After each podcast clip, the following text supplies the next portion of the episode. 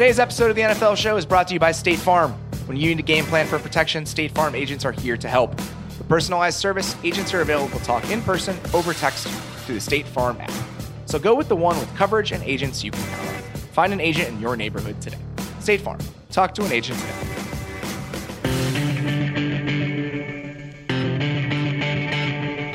Welcome to the Ringer NFL Show. I'm Robert Mays, joined as always by Kevin Clark. Kevin, how you doing, buddy? I am at a parking lot outside of the New England Patriots Pro Shop. You to buy anything? It's a very strange place. There's that. What's the Mexican place called? It's called Scorpion something, right? I don't know. The only place I've ever eaten at Patriot Place, it, besides the hotel, is Bar Louie. There's a Bar Louie. There's a TB12 store. I want to say there's a Five Guys. It's an incredibly strange area of the Yeah. world. A Red Robin. There's a lot of lot of stuff going on there. It's. Uh, I will say this: it is, it is unique among NFL facilities. Yeah, it, it's really there's nothing like it. It's its own little kind of adult weird Disneyland. The Packers are trying to do that. They're trying to do that. They have that Hinterland beer place across the street Yeah. now. I stayed in I that think they'll do hotel last They're- time I they're was smart there. people. Yeah, it, um, it's amazing that it took them so long to get there. The fact that that area hadn't been built up was always so strange to me. It's like, why is there nothing by Lambeau Field? Why is there no Bar Louie? That's exactly right. That's what they're missing up there. All right, we are going to kick off the show today by digging into something you wrote about in depth this week. You know, we've all we've talked about it a bunch. I've written about it in scattered ways. I kind of mentioned I, what Riley wrote this week about Dak Prescott is essentially a kernel of what I wrote in my starting eleven. So this is a conversation that's always ongoing, but I really want to kind of dive headfirst into it for this show, and that is the MVP conversation. Let's. So we're going to talk Yeah. about who is kind of on track to win the award, who should, who can. And then we're also going to kind of get into the most valuable players in other ways and most valuable people in other ways. But let's start with just the actual Associated Press Most Valuable Player Award. As you're kind of taking stock of it right now, what are the things and what are the factors that have been most important to you? Yeah. So what I wrote this week was that the award on it on the surface is broken because it's really about the best team and the best quarterback, and then from there we figure it out. There's like five candidates every single year that are legitimate candidates, right? I mean, we all have agreed the past three years that Aaron Donald is the best player in football, and no one's ever made the case that Aaron Donald should win the MVP. Uh, Jerry Rice never won the award. His quarterback won it four times. Um, it's been since I believe 1986 that a non running back or quarterback has won the award. So we sort of know what the MVP is. And by the way, a running back's not going to win anytime soon, even if Christian McCaffrey puts up unimaginable numbers, unless they went 15 and 1, right? And so I, it is a strange award. But given the parameters of the award, Lamar Jackson versus Russell Wilson is the most fun race we could possibly hope for. These guys are valuable. These guys make their team go. They are fun to watch. I mean, this is if we have to do this with this award where it's just good quarterbacks on good teams, then this is the best thing we've got. I would give the nod right now to Lamar Jackson because I mean, there's a million reasons for it. I mean, I just think that, you know, the value his legs bring, um, on top of the passing stuff, the efficiency. There was a great pro football focus breakdown of, you know, just the efficiency of that offense this week, where you're talking about, they're dropping back to pass at a league average rate. And that's the biggest difference between last year and this year is that they're, they're dropping back to pass more. And what that's allowing them to do is get more first downs on first and second down. And they're avoiding third down in a way they weren't last year. Obviously, you want Lamar Jackson on third and short. He'll be able to figure it out normally. But the best way to get a first down is to avoid third down, right? And so I, I would, at this point, give the nod when you look at all of the factors. And listen, remember, this is a traditional award, and Lamar Jackson won head to head. And I think voters are going to remember this. And so I think that it will come down to a handful of primetime performances in December, not unlike the Heisman Trophy when, we're all watching what do these guys do. But if I had to award it right now on November 21st, I would give it to Lamar Jackson, despite the fact, and this is the big thing for me. Russell Wilson is doing more with less. Okay. Lamar Jackson is in a scheme built perfectly for him. He is in the midst of a, a personnel that is awesome. Ozzie Newsome's last draft with, you know, Mark Andrews and Orlando Brown and himself, like that, that's an amazing draft. And Russell Wilson is playing for a coaching staff that doesn't accentuate his talents, maybe a worse supporting cast, worse offensive line. Um, I, there are factors that make me want to go Wilson, but right now I'm going Jackson. So th- when you say Jackson, when you say that's the direction you'd go right now, is that the award if as if you were giving it out, or that's who you think will be picked and should be picked based on the parameters we have? I don't know. I'm in kind of a. I, I've gone. This is like a Joker thing. I'm in too deep now. I've put myself in the mind. I've put myself in the mind of of of the MVP voter, voter. Yeah, and now I can't get out. I'm like Jack Nicholson playing the Joker, right? I, I just it is it is hard for me to separate what I actually believe. If I because the problem for me is that if I opened it up to what I actually believe, then you're looking at like I, I think Lamar Jackson and Russell Wilson are the most valuable players in football. But is third Michael Thomas?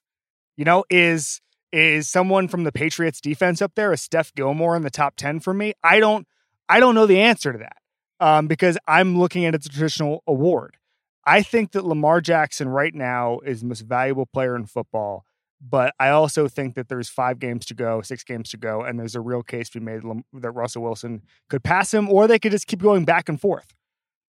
I think Russell Wilson is the most valuable player in football. Okay. And I think he has been this season. And I feel like it's for a lot of the factors that you mentioned. He has less help, he is forced to do more, and it hasn't hurt his efficiency.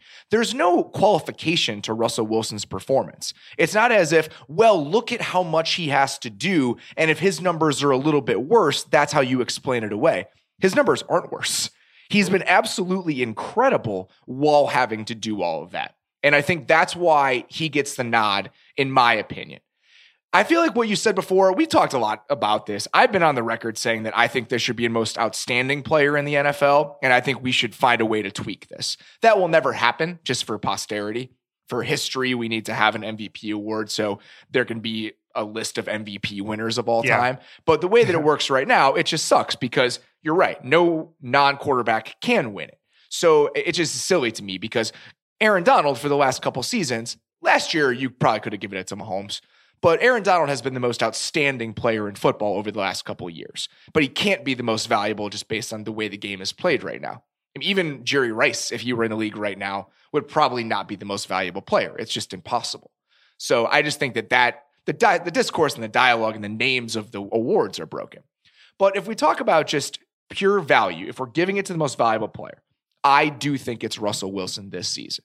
I think Lamar Jackson is right there, but I do think that when you're in this perfectly realized vision of what that offense Mhm. was supposed to be and you're thriving in it, he, we shouldn't knock Lamar Jackson for that, but I also think that we should reward Russell Wilson for not being in a similar situation. I completely agree with you. And I wrote that. I, I came away from my column making no definitive proclamations because of that, because it's unknowable in how voters are going to go. And I don't think voters actually think about this all that deeply. I think they just kind of look and say this this guy's 14 and 2 and is a good quarterback, which is Yeah. good for him. So I think a lot of it's going to come down to wins and losses, unfortunately. You know, the comparison I made was, you know, in baseball in 2010, Felix Hernandez won the Cy Young with 13 wins. And that became a watershed moment in baseball because people were saying there were old school guys who were saying a 13 win pitcher should not win the Cy Young, even though he was dominant. And then they just gave him the Cy Young. And now, you know, look, there are MVPs or MVP candidates almost every year who don't make the playoffs in baseball. Mike Trout is just going to win the MVP forever and is never going to play another playoff game, apparently. Apparently, that's going on in baseball. Um, Bill that Simmons is not happy about it. that hasn't happened in in in football and it may never. I think that one of the things i like your idea of an award um kind of a separate award from from when i think about it is there a way to do like performance of the year? And what i mean by that or achievement of the year what i mean by that is if josh gordon gets 1600 yards with you know the quarterbacks he had in 2013 brian hoyer and jason campbell and those guys can we give him an award of some sort if someone gets 21 sacks, 20 sacks, can we give them an award of some sort? Like, I just think that I, understand that there are awards for some of these folks, like Defensive Player of the Year, Offensive Player of the Year, whatever, but those are not.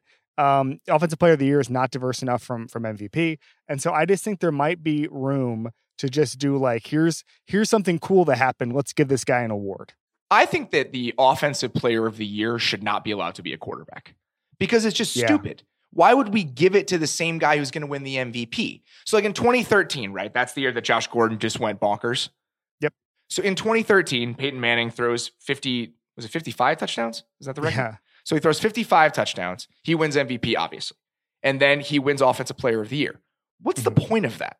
Like, wh- why is that necessary? And there are times where it doesn't happen, and I usually support those. So why isn't Josh Gordon just the non-quarterback offensive player of the year that season? And then we can have a most outstanding player. I just think that there's a smarter way to do this. I'm not sure we ever will, but I would like to see it happen that way. The other guys, I'm in agreement with you. I, I feel like Russell or Lamar Jackson's probably going to end up getting this because of team success. You know, Barnwell wrote about this years ago when we were at Grantland. He, he just said that you need to be the number one points getter in fantasy at your position typically, and your team needs to get a bye. And this was years ago. I'm not sure how much the criteria has changed, but that was true a while ago. And it seems like the Ravens have the best chance of that happening. Lamar Jackson is the number one player in fantasy, and the Ravens probably will get a first round bye. The Seahawks, it's much more up in the air. The other guys I would throw out, Aaron Rodgers is not even in this conversation to me. I love Aaron Rodgers more than anyone. And it's so silly to mention him with these guys.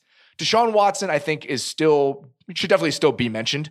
I think that he's de- he's been amazing. What he's asked to do on that team is outsized compared to a lot of quarterbacks in the NFL. They wouldn't even be in this situation if it weren't for them. The other guy is Dak Prescott. I think yep. that Dak Prescott has been just as good at quarterbacking as Lamar Jackson and maybe a small step down from Russell Wilson. He's been unbelievable this season. If we talk about the most valuable players in football, he's in the conversation. If we're talking about who's going to win the most valuable player award, he's not, just because the Cowboys aren't good enough. Yep. Um, Dak Prescott is playing an elite level. Unfortunately, he has a, a a record right now that is not in MVP contention according to voters. I mean, I think it's so weird. The conversation, when you look at kind of the voting, it's so weird how it even kind of takes shape. Because when I was going through it in 2010, there were a lot of discussions in late December about whether or not Michael Vick was the MVP and not Tom Brady. And then when the award was given out, Brady won unanimously, 50 to 0. Like what I, I just don't even understand. I don't even understand what happened some years. And so, like the New York Times and like all these places on like December 20th were like, is Vick going to win the MVP? And they just didn't get any votes. And so, someone like Prescott, um, who is playing again at a superstar level, he has more interceptions than Wilson and Mahomes over the past 16 games, but with eh, aside from that, he is right there statistically with some of these guys. It's just that he is not the Cowboys are seen as a very strange, inconsistent team because they're coached by an inconsistent coach and have an inconsistent uh, supporting cast. A lot of this is not Dak Prescott's fault, but it unfortunately does not crawl into the voters' minds that Dak Prescott should be up with Lamar Jackson and Russell Wilson. When it comes to the team success part, I'm torn about it because I understand why it matters a little bit in football just because of how outsized the quarterback's impact is, right? So in the NBA, it'd be very difficult to be the MVP if your team doesn't make the playoffs. There are yeah. five players on the court. If you're the best player in basketball, your team is very likely going to make the playoffs no matter who's surrounding you. In baseball, it's easy to understand. It's an individual sport. You are one of nine guys who plays one at a time for half the game you can be the most valuable player and not have your team experience a lot of success. But in football, if you're the best quarterback, if you are the most valuable quarterback in football, shouldn't your team at least be in the playoffs? Isn't it almost impossible for them not to be? Yeah, last time a non-playoff player won the MVP was 1973. It was O.J. Simpson. Um, let's quickly move on from that point. Yeah. And um, I so I just I kind of it's a chicken and egg thing, right? If exactly. you're a valuable if you're a valuable quarterback, do you automatically make your team good? I don't know the answer to that. I mean, I, I guess I guess in the in the parameters the of probably of, yes of what we've decided the award is. But on the other hand, I've seen some really good quarterbacks who've played with some awful supporting casts, and we've seen this. And you know, I don't think there there have been any quarterbacks who play for a seven and nine team who I'm like, this guy's got to win the MVP. I mean, I think you kind of get into a little bit of when Drew Brees was setting all those records for kind of mediocre. That would be teams. a really good example. Yeah, where if if Drew Brees were a baseball player in you know in those eight and eight years, and he's you know breaking passing efficiency records, he would get MVP momentum. Uh, that's just not the case in football. That the Drew Brees one is perfect. I was going to say, I'm sure there's an example of somebody who we should talk about like this. Yeah, I mean, Brees in 2016, he threw for 5,200 yeah. yards, 37 yeah. touchdowns for a team that went seven and nine. Yeah, uh, that's definitely the one I would throw out. So, uh, it, and again, by the way, the, even, the, the, his good, his great seasons have lined up with other great seasons, and he's just never going to win the award. The 2011 MVP race is crazy, man. Have you ever looked at that? So I have. So I want to talk about the 2011 MVP race just really quickly because I was okay. looking at uh, Dak's stats last earlier this week, and uh-huh. if he he's on pace to throw for 5,200 yards, like the seventh most ever, and he's averaging like eight point something, like I think 8.8 yards per attempt. So he would be the fourth quarterback ever to throw for 5,000 yards while averaging eight and a half yards or, per attempt or more.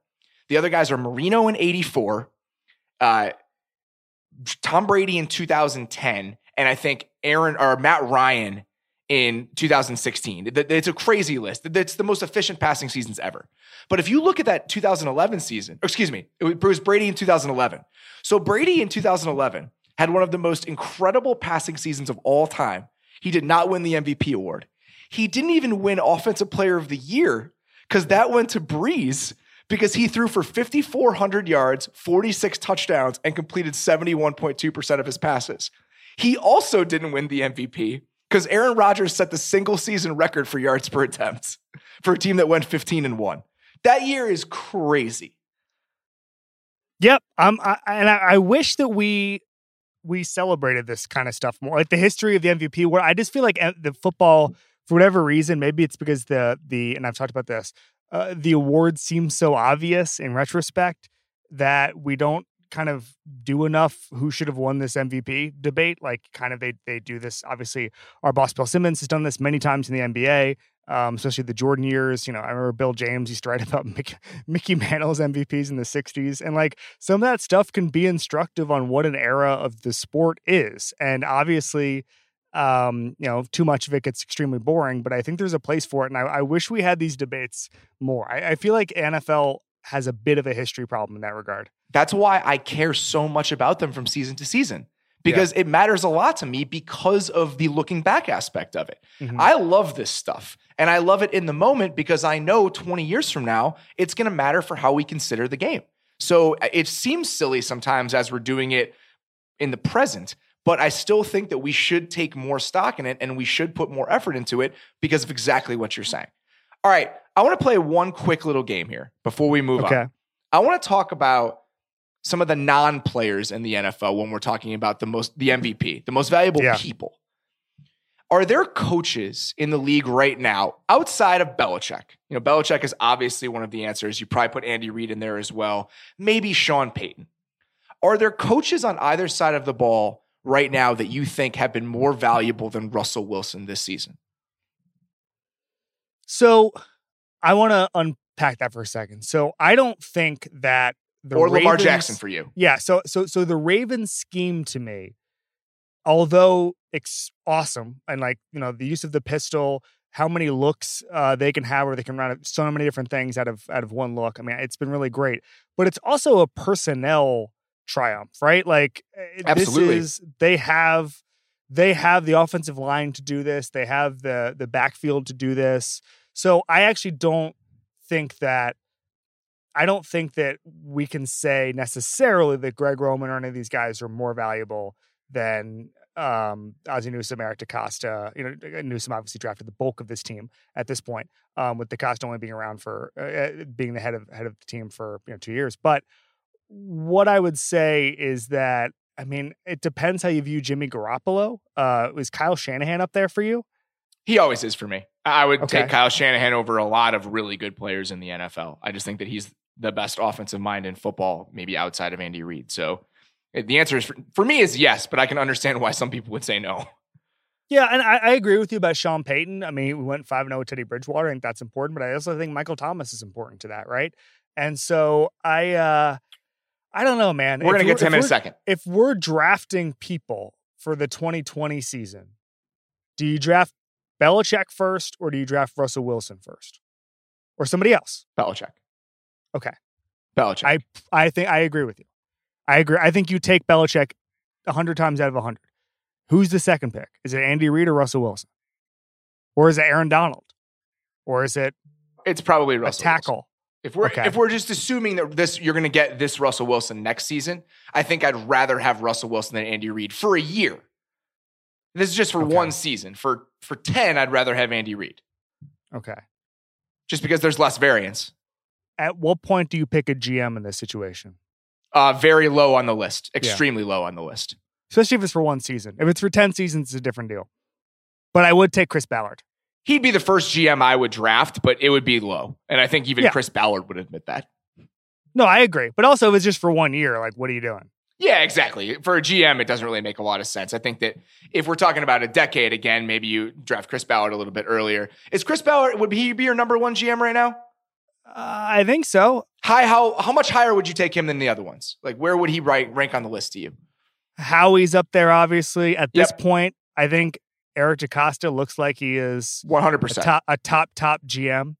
Um, And by the way, Eric DeCosta has been there for a long time. He has been the number one deputy in that franchise course, for but- more than a decade. So Ozzie Newsome is a damn good drafter, FYI. he's a legend. Yes, he's one of the greatest GMs of all time. he is a legend. Um, John Schneider, obviously, quite Yep, high. Absolutely. Yep. Um, trying to think Yeah, who those, else. that's probably that's probably the list for me. Yeah. I mean, I'm trying to think of who else you throw in. I mean, Belichick doesn't really count, but that's probably it. Kevin Colbert's done a very good job. It's been a little bit more barren there recently, but that's probably the kind of Mount Rushmore group of five that I'd throw out. All right, let's talk about just very quickly. You brought up Michael Thomas. Who is your short list for who has been the most valuable non quarterback in the NFL this year? Well, again, so if you're going by voters, it would be Christian McCaffrey, right? But I don't actually think that way. Um, I think Michael Thomas would be number one. Um, again, I think that there are parts of the Patriots secondary that all work together really well. But I think if you wanted to sort of assign value to one of them, it would be Stephon Gilmore, who's obviously just shutting down one entire side of the field. Um, I just think there's there's I, I think Michael Thomas and then everybody else is is where I, I view it right now. He has more receptions than the Philadelphia Eagles at this point, um, which is a, a a true stat that I can't really process. We will get into he- that later in the show. I promise He you. just he's he's really good. So Michael Thomas has 94 receptions in 10 games. He has 1,141 receiving yards. Obviously, eh, the volume can be misleading at times. You guys getting tons of receptions, tons of targets, that kind of thing happens. He's also number two in the NFL behind Tyreek Hill, who hasn't even played that much, in yards per route run. From the slot, he's averaged 3.42 yards per route run. No one else in the NFL is above 2.66. And he has done this without Drew Brees for almost the entire season. He's always been in the conversation for the most valuable receiver in the NFL. I think this year is when he's done it. He is the most valuable receiver in the league right now. These are the type of volume plus efficiency kind of correlations that only Julio typically gets. It's really difficult to do this. It's almost like being a volume shooter in basketball. When they're throwing you the ball this much, it's difficult to be so efficient with it because you're getting a lot of targets, a lot of inefficient targets, a lot of end of the shot clock shots, and it hasn't mattered for Michael Thomas this year. That's how good he's actually been. Yeah, I mean, and it's funny to me that we needed an injury to Drew Brees to figure out Michael Thomas's value, because we've been seeing this ninety percent, you know, catch rate through what ten games last year with Brees and we said, okay, well, he's just the perfect. That's the perfect marriage between quarterback and receiver, et cetera, et cetera. And now we understand that Michael Thomas has a lot to do with it. It's not it's not just Drew Brees, but unfortunately, football is such a situationally dependent game that we sometimes say, okay, Drew Brees created Michael Thomas. I think there's a there's a belief that sometimes there's a belief that it, is wrong, but the narrative is that it, it, that quarterbacks can create elite receivers, and that's not necessarily the, the case. Quarterbacks can create good receivers, but they can't create elite receivers. He's been amazing. The one other name I wanted to throw out here before we move on, just in terms of the scheme and a coach that's done an incredibly good job, I'm going to call him Kerry uh, Stefubiak, whoever the amalgam of the Vikings offensive coaching staff is, because I feel like that's a situation where the scheme has done such an incredible job. Courtney Cronin from ESPN, one of our friends, tweeted out yesterday that this season, Kirk Cousins has thrown seven touchdowns while rolling out to his left. The rest Yeah. of the NFL has thrown one. That is scheme and that is design. And I think that they have done a job where you would pick what that offense has done over their quarterback, over or for their quarterback, over a lot of players this year. I was I almost forgot to mention that. I wanted to because I thought that stat was incredible. We created a slippery slope last week with the Aaron Reiss, Jeff Zrebiec discussion where we talked about who our friends were, and now we have to say our friends every time. And now it's going to seem like when we don't say someone's our friend, that they're not our friend. Well, Courtney's actually my friend, so No, I know, no, no, no, I know, but I'm just saying, like now we have to establish every time we bring up a name who our friends are. 'Cause we Aaron was very week. impressed that you pronounced his name correctly. By the way, he really he really appreciated that.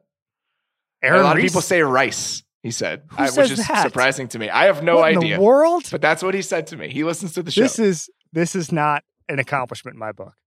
And now it's time for the State Farm Safe Bet of the Week, the player you can count on. When you need a game plan for protection, State Farm agents are here to help. With personalized service, agents are available to talk in person, over text, or through the State Farm app. So go with the one with coverage and agents you can count on.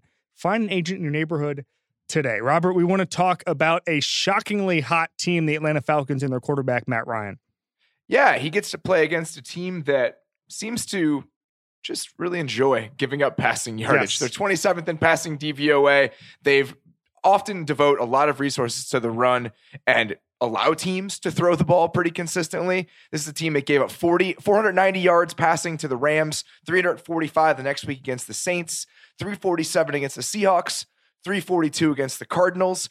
It has been a lot of huge days for opposing quarterbacks this year, and I think the Falcons are really hitting their stride. And I envision a big day for Matt Ryan on Sunday. Since week two, the lowest amount of points that the Tampa Bay Buccaneers have given up is 27. That's not good. Matt Ryan, that has been consistently good pretty much all season. It really took the defense to come around for the Falcons for him to start winning games, but that offense is usually pretty efficient. So if the last couple of weeks line up with what we've seen from the Falcons on Sunday and the Bucks are themselves, this is a big performance for Matt Ryan. Yeah, I don't know what his raw stats will end up looking like because they might be winning and he may not have to throw the ball a ton, considering how well the Falcons defense has played of late. But even if he doesn't put up 400 yards, I assume the efficiency numbers will be there. You can count on Matt Ryan. You can count on State Farm. State Farm, talk to an agent today. All right, let's get to this week's Take Shop. Why don't you start us off, buddy? Yeah, saw this on ESPN today. Uh, I think Domonique Foxworth was talking about it, and I really liked it, and I want to build upon it.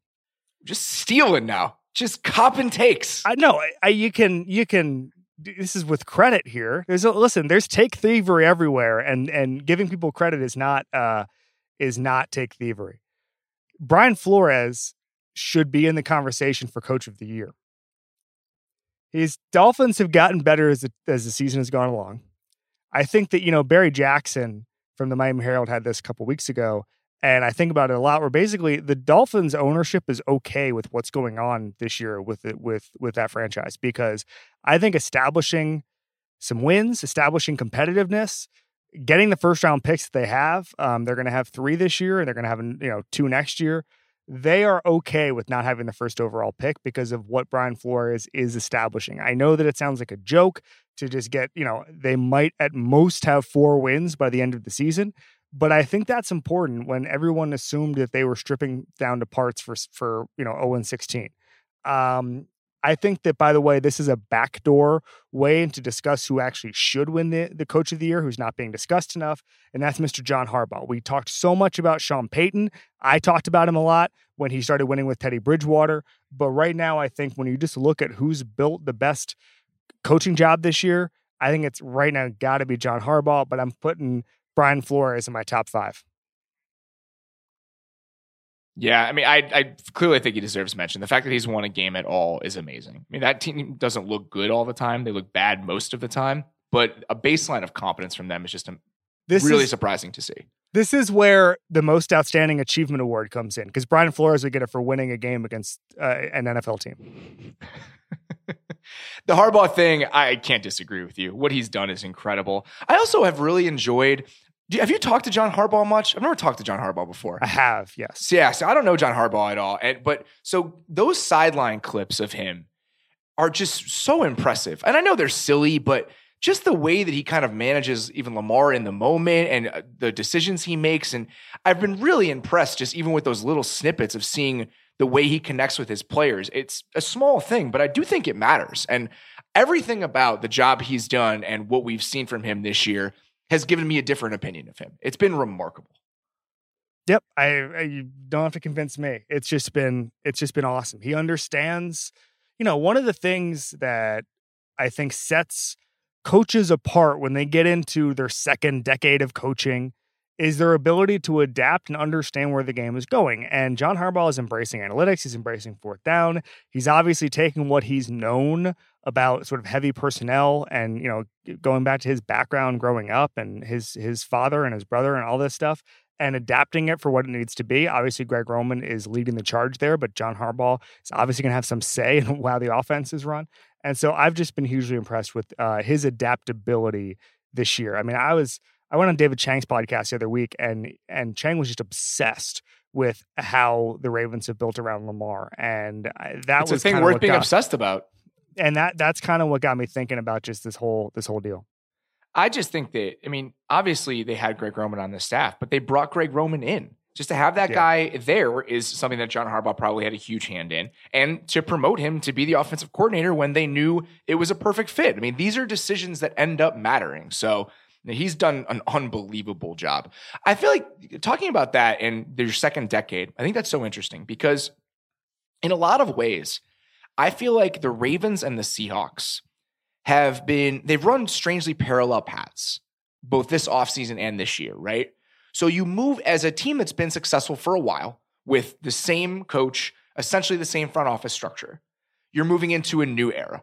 With Seattle, it was stepping away from the high priced defensive players giving Russell Wilson that $35 million a year contract and really making him the centerpiece of your franchise. Is the first year where they've really, really leaned into that when it comes to resources. With Baltimore, same thing with Lamar. You're turning over the Flacco leaf, you're starting a new era. And watching the Ravens completely embrace analytics, forward thinking, open mindedness, all of these things, and watching the Seahawks not do that, I think the contrast there is very stark. Yep. I, I agree. And that's how Belichick does it. That's how Andy Reid does it. And that's how John Harbaugh is doing it. That's how you survive in this league. All right. Mine is kind of tied to something I wrote today. I went to Buffalo and spent some time with Josh Allen. And mm-hmm. it was really, I really, I, I, I took a lot away from it. And I went in kind of not knowing what to think about Josh Allen. I'd never had a conversation with Josh Allen. You watch Josh Allen play and Obviously, he's a very big, talented guy with a strong arm. And I think I probably had an opinion of how he would think about playing quarterback. And then we actually started talking about it. And if you haven't read the story, I enjoyed doing it. I would encourage you to check it out. It's a lot of just the things that Josh Allen tried to improve from last year to this year. Mm-hmm. And my take after the discussions I'd had with him and kind of the things I'd looked at is that I do believe that an inaccurate quarterback in college can get more accurate in the NFL. I think the circumstances to do it are extremely difficult. I think it's very rare for a lot of different reasons, but I mm-hmm. do think in certain scenarios it's possible. So the big when Josh Allen was drafted, and both of us kind of were skeptical. We'll say that we're skeptical yeah. of the pick. Um, the big thing that that Bills fans told us is Matt Ryan was was the best example of someone who went from low completion percentage in college, uh, especially early, to accurate passer at the NFL level. It is possible. I agree with you. It takes a lot. It takes a lot of mechanical changes. It takes a lot of mental changes. I think, um, but but quarterbacks can become more accurate, and I I I don't think it's huge. You know, it reminds me a little bit of um, so the one thing in fighting sports that cannot be improved from what I've read and what I've talked to people about is punching power. You're either born with it or you're not. There was yeah. a great story a couple years ago or last year about Deontay Wilder and Wilder's, who's the uh, one of the heavyweight champions of the world, and they said that the most his trainer said the most he's ever seen anybody improve their power from the day they get in the gym is about 10%. And I think that that's probably true at some point of of quarterback accuracy. You can improve it, but you're not going to improve it 50%. You're going to improve it 10%. And even that's going to take a lot of work. When I was talking to him about it, a lot of the things he said to me made a lot of sense. So yeah. was, we were just just discussing the idea that this is a guy who went to junior college. He wasn't a high profile recruit. He didn't play football year round. We've talked so much about how the seven on seven world has affected these guys and it's affected yeah. their development. He never had that. So when he got to Wyoming, it was a bad program. There weren't very many good players around him. He had to do a lot. And he wasn't really taught how to shape throws. He pretty much told me, he's like, I just tried to throw the ball really hard all the time. And he compared it to a golf swing. So when you start yeah. playing golf and you don't know what you're doing, you just try to swing as hard as you can all the time. And now mm-hmm. that I know how to play and I start shaping my shots, the way that I do that is I slow down a little bit. And what he really worked on this offseason was just understanding all right, he called it the two ball. It's that 12 to kind of 22 throw, more or less down the sideline than anything else, because those are difficult. And shaping that throw to the second level, because you have to change the arc and trajectory on that ball, and that affects your footwork, everything else. So understanding that this guy didn't have the baseline of experience that other guys did. He was never asked to do this type of stuff. And maybe it's possible when you start working on it to improve at it. That makes sense to me. And I do, I was talking to a GM a couple weeks ago about this, and he told me he didn't believe that it's possible because when the bullets start flying, you eventually kind of regress to whatever your natural state is. So even if you've worked on it in a vacuum, you can't get back to that point in live action because your mechanics and your habits are just going to take over again, which also makes yeah. sense. So I get both sides of it, but I do think that if you look at Allen's numbers, he completed 48% of his passes in the intermediate area of the field, 10 to 20 yards last year, by far the worst in the league. It was terrible. This year he's at 64.7, and that's 10th in the NFL. And his deep ball accuracy has now regressed. And apparently, the PFF guys told me that his accuracy in college was all over the place. The splits from year to year didn't necessarily show a linear progression. So maybe yeah. this is a blip, but there's no way to know. And I think the encouraging part of Josh Allen this year, even if he struggled in some areas, is that he is not making the same mistakes. That's the most frustrating thing with young quarterbacks is that they're doing the same stuff wrong. And he's not. And I think if you're trying to find solace in his development as a Bills fan, you think, all right, this is where I'm getting hope. It's that he's not doing the same stuff wrong. He's been one of the more accurate quarterbacks in the league in that area where he was the worst last season. Yep. Before we move on, let's take a quick break. When it's game day, you can't be fumbling your wallet to pay for the food order or worrying about online security when paying for tickets to the next game. Privacy.com is the best way to pay for anything online because it keeps your identity totally safe and secure. Privacy.com is different because it uses virtual cards instead of real ones. This is a free tool that will help manage your financial life online without sharing your real banking information.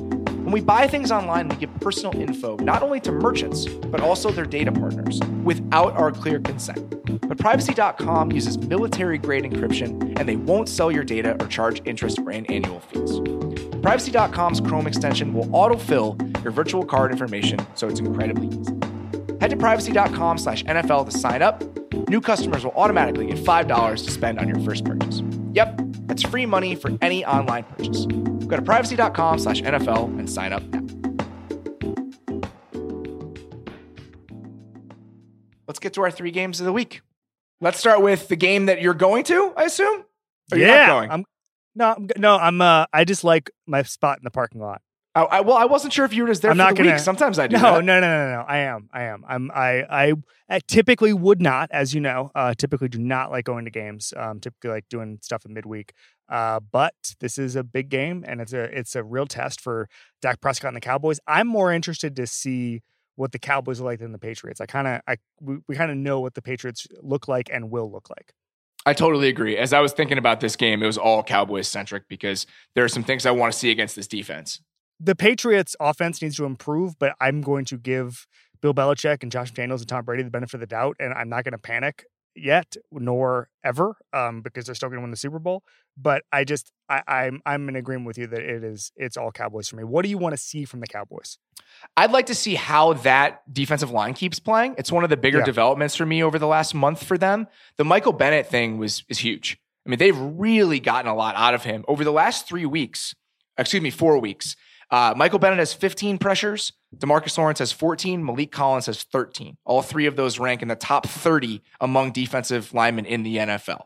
He's really allowed Collins to kind of get unleashed as the other interior rusher there.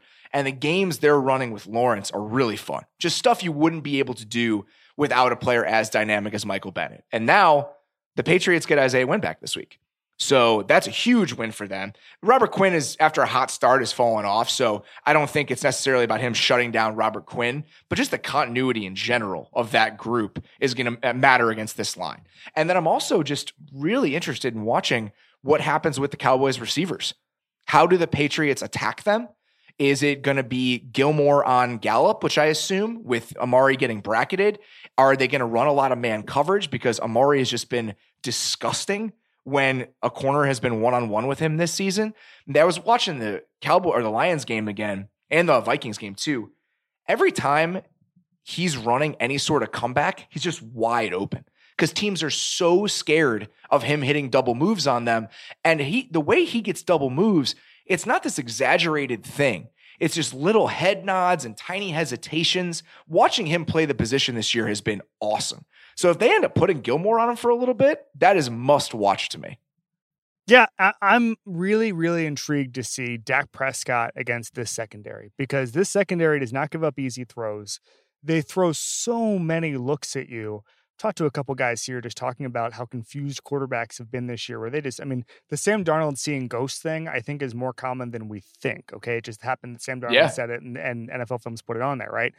And so I don't, I, I think that Dak Prescott's ability to make adjustments, to see these looks that that um, Belichick will throw at them, uh, I, I'm really I think this is the week. This has the possibility the possibility to be the week that everyone realizes how good Dak Prescott is. It also has the capability for everyone to realize and or be reminded how good the Patriots defense is. I think if Dak Prescott has a mediocre game, I don't think anybody's going to hold that against Dak Prescott. Um, but I do think he has the the launching pad um, for eh, obviously national game. Everybody's going to be watching this game. This might be the highest rated afternoon game of the season.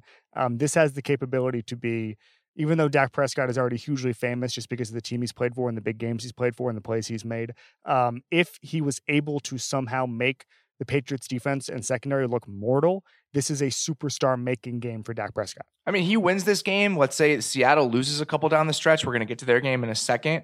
Why can't Dak Prescott elevate himself into the MVP conversation? Yep. So agree. I mean, they'd have is... to win. The, they'd have to win the division, as we said. Absolutely, this is still a QB wins uh, league, and but I think that there's the the path is there if if it happens. I mean, let's if, say they finish eleven and five and win the division. Yep. It's yep. it's yep. absolutely on the table, and I think it could start right here. I'm also I really want to watch how Belichick attacks them from a pass rush perspective because the line has been really good protecting the, the quarterback recently. Uh, Prescott has the lowest sack rate in the NFL, 8.9% of his dropbacks. He's being pressured at the 24th highest rate in the league. And that's with a couple games like the Jets one where he was running for his life when Collins and Tyron Smith weren't playing. So it, with that line playing as well as it is, now that they're a little bit healthy, I know Collins is banged up. Williams is going to miss this game, but if they send heat, can they keep giving Prescott time? Because if they can, I think he's going to be able to hit some stuff. He's been uh, looking at the numbers. You know, we talked early in the season about how much play action was helping him, everything else. Dak's yards per attempt without play action this year are higher than they are with play action. It's yeah. 8.9 to 8.7. The dude's just been good, period, no matter what they've been asking him to do. Yeah, I totally agree. All right, let's get to our next one here. Uh, Seahawks at Eagles. I want to, th- here's what I want to ask you about this. Okay. How do you think about the season that Carson Wentz has had so far? If this is the guy Carson Wentz yeah. is all year, how are you going to look back on this season and how are you going to think about Carson Wentz moving forward? First of all, it's disappointment, first of all, because I think when you saw Carson Wentz in 2017 before his injury, you think this is a tippy top quarterback of the, you know, top, top of the elite quarterback who we're going to be talking about in Super Bowl contention every year, um, must watch, almost the way we talk about Mahomes and Wilson now, right? That's what he looked like. He was on the path to be in 2017. He's not there. Um, he's still heavily dependent on his surroundings. The receivers have let him down. Um, if he hits that pass to Agholor in the back of the end zone, we're having a different discussion on Wentz, I think. But you have to. It can both two things can be true. Carson Wentz is not playing like an elite quarterback this year, and his supporting cast has not helped him become an elite quarterback. Okay. Like I, I think that there's multiple paths toward looking like the quarterback the Carson Wentz uh, appeared to be a couple years ago, and none of those things have broken right this year. So I think that he still has a lot of talent. Um, I still believe in the Eagles' infrastructure and sort of the ability to for them to build a roster around him that is deep and great. Uh, that's why we picked them to to be the NFC's Super Bowl team. But right now, I'm just I'm I'm a disappointed dad in everybody. I am not as down on him as you are right now. Okay. Because I just think that I typically agree with you. I think that if you're truly, truly great, you can elevate the players around you, even if those players are lacking. But I think his receivers have been so bad this season that that's almost not applicable. And if you look at the numbers, it's not drops. I'm not talking about dropped passes. You know, if you look at the Agholor play in the back of the end zone, that's not a dropped pass to me. It's a missed pass. And the Eagles receivers, even if they haven't dropped a ton of balls, which they've dropped enough, they haven't created any receptions. I went back and watched a lot of his incompletions today. And there are so many balls that are glancing off hands. And it's not, they're not hitting people in the chest. But if seven more of those get caught, if yeah. one more ball was tracked a little better, the Jordan Matthews play against the, uh, against the Patriots last week, that's not a drop but it's a play that Dak Prescott's receivers are making this year. You go back and watch that Cowboys game against the Lions. The play that Gallup makes on the left sideline where he juggles the ball three times. Carson Wentz hasn't gotten one of those all year. There was another play that Cooper made where he just stuck his hands up at the last second behind a cornerback and just caught it on the sideline. That gets dropped for Carson Wentz this year. And I'm not saying yeah. Dak has been lifted by his receivers. We've spent a huge portion of the show talking about how great Dak has been. But I just think Wentz's pass catchers have been so bad. And again, just they've been bad. It's not drops, they've just been bad. They haven't created yeah. anything. And that's a huge thing to me. I think that there's a certain level with those guys that if they don't get to, it doesn't matter how elite of a quarterback you are. And I think that's kind of where he's at. There are some awful misfires from him recently. I mean, that Patriots game at the end, it's like, what the hell? Where's the hell? Uh, where the hell was the ball going? But I do think for the most part, he's been a lot better than some of the numbers signify this year. And he's like seventh in expected points added in QBR. It's not that bad. And when you consider how bad the receivers have been, I feel like he's actually been much better than people think this season. Yeah, I'm in agreement with that. And I think that, you know, okay, he doesn't have an Amari Cooper, even though it, it, reports are around the t- that time that the Eagles were in the chase for Amari Cooper, but didn't offer first round pick, right?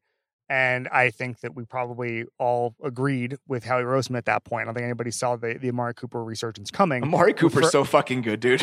I, I, know. It's crazy. I know. We've we've we've apologized for that take many it's times. So we'll he's so again. good. I, I like it blows me away.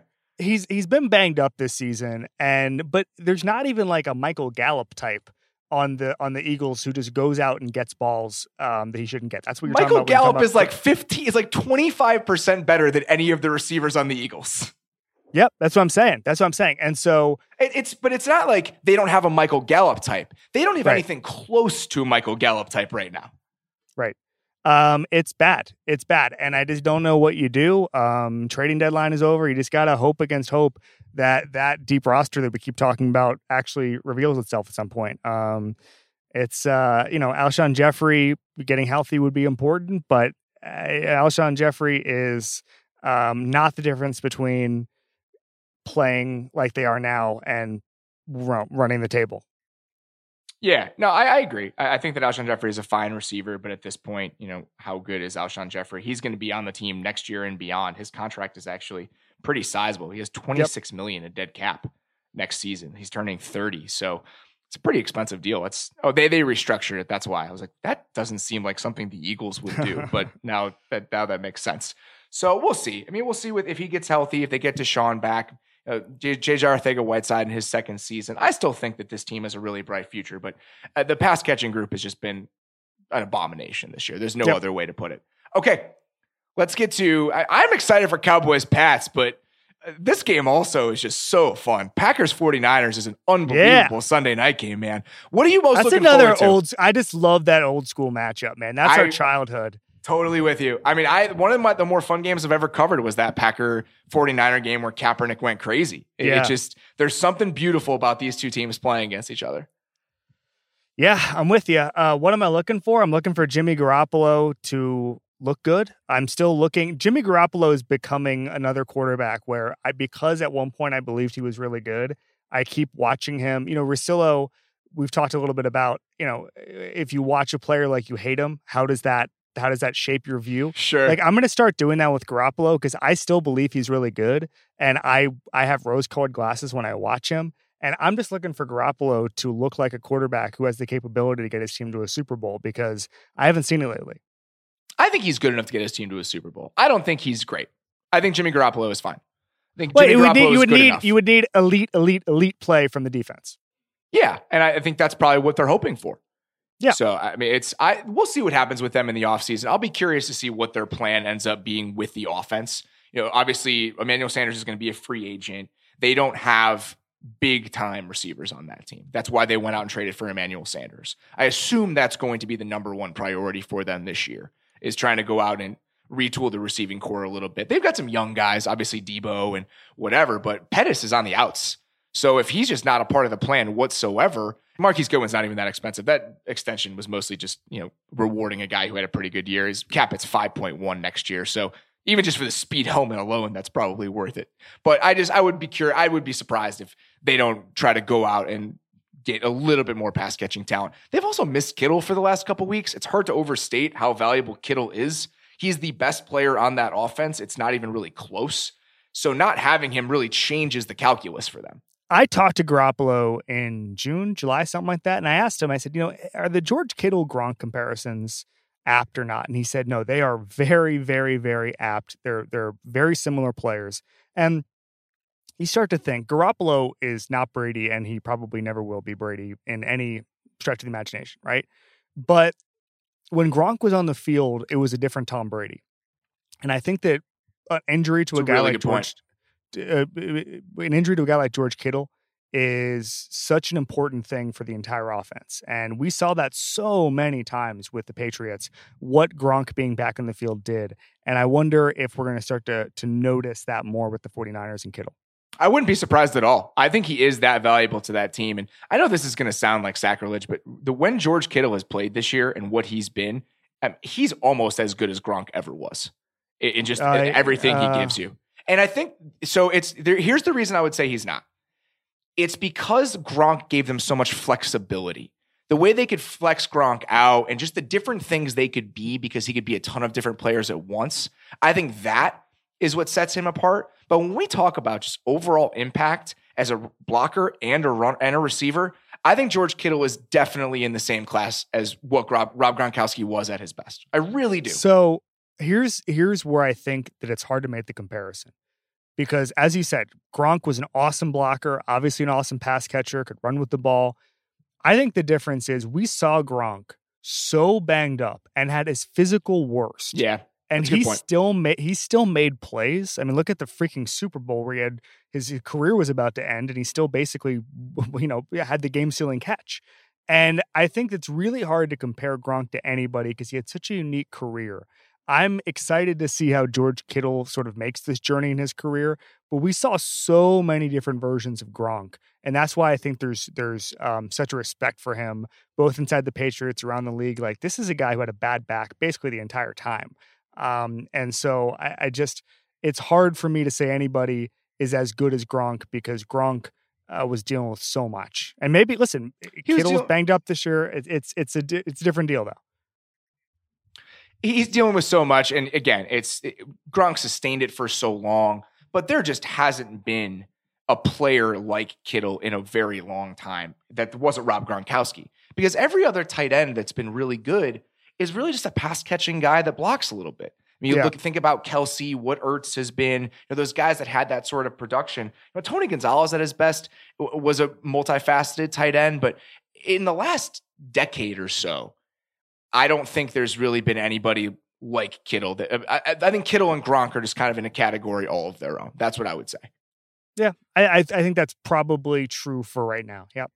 Okay. Uh, I also think just you know on a schematic level, the Packers have had a lot of trouble with teams that run a lot of crossing routes, middle of the field stuff, taking advantage of man coverage. I just think we're going to see a ton of that from the 49ers. And I think that if Kittle does play, his ability to uh, impact the middle of the field where the Packers have struggled this season, I think he could have a monster game.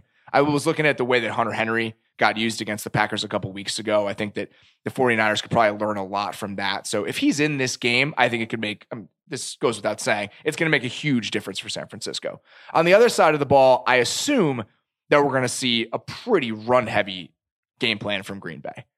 Just because that's not what the 49ers do well. The Packers have been able to run the ball essentially however they've wanted this year. Mm-hmm. I was mm-hmm. watching the Carolina game and it's really interesting because we have this opinion that you should really spread teams out and that's how you run the ball well right now.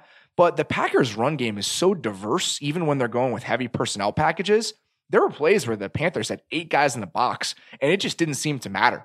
You know, there's tons of kind of weird motions and orb motions and wham blocks. And I just love watching the Packers running game right now. And I think that no matter what sort of resources you contribute or what you place in that area, if you're San Francisco, Green Bay is still going to be able to run the ball. I cannot wait for this game. Yeah, me too, bud. It's going to be a really fun weekend. All right, Thursday night. What are you thinking? Big game. Big game. I, am not going to be able to watch, which is kind of a bummer. I'm going to have to watch tomorrow doing? morning. I'm going to a concert. Which, who are you seeing? I'm seeing Madeon. Great stuff. Madeon is a French DJ who I really enjoy. The best part about I don't, the show, I don't. My French DJ knowledge is lacking. The best part about I know Daft is, Punk. it's there's a lot of Daft Punk Daft Punk influence. I assume there will be at least one Daft Punk song. He put out a record last week. It's really fun. I enjoy his shows very much. He's a very talented man.